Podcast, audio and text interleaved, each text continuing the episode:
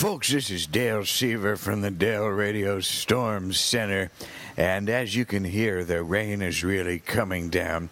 Fortunately, I was able to take my niece Katrina out to see the final uh, segment of the Harry Potter series. Uh, delightful little film, a little bit dark for my taste, but uh, hey, that's uh, that's all right. Uh, they they uh, ended on a nice note, so we're happy about that. Uh, from where I'm looking, it looks like we're we're definitely getting into some of the the deeper rain bands coming forward, and um, uh, I've I've had a little I've had a little bit uh, to drink already. I figure I might as well start early in case the power goes out and I can't find the bottle. so uh, that's the, that's the latest here. I'll continue to be.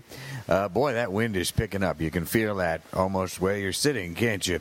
Uh, uh, anyhow, well, that's the report for now. Stay tuned for the very latest as I continue uh, to, to to drink heavily and watch CNN. All right, this is Dale.